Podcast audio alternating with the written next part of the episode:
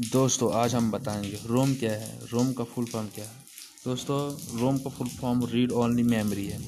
ये इसका काम रोम स्टोरेज और मीडिया की श्रेणी में आता है, जिसका इस्तेमाल कंप्यूटर और अन्य इलेक्ट्रॉनिक उपकरणों में किया जाता है। रोम में उपस्थित डाटा में कोई बदलाव नहीं किया जा सकता। यह अस्थिर नहीं होती, कंप्यूटर बंद हो जाने के बाद इसके कंटेंट्स खोती नहीं है। रोम की चिप में स्थायी डाटा निर्देश और सूचनाएँ होती हैं। उदाहरण के तौर पर इसमें निर्देशों की श्रृंखला से युक्त बेसिक इनपुट, आउटपुट सिस्टम होता है, जिसे कंप्यूटर स्टार्ट होते ही ऑपरेटिंग सिस्टम और अन्य फाइलें लोड हो जाती हैं। अन्य कई उपकरणों में भी रोम चिप लगी होती है। उदाहरण के लिए प्रिंटर में लगी रोम की चिप में फॉन्ट से संबंधित डाटा होता है। बस इतना ही।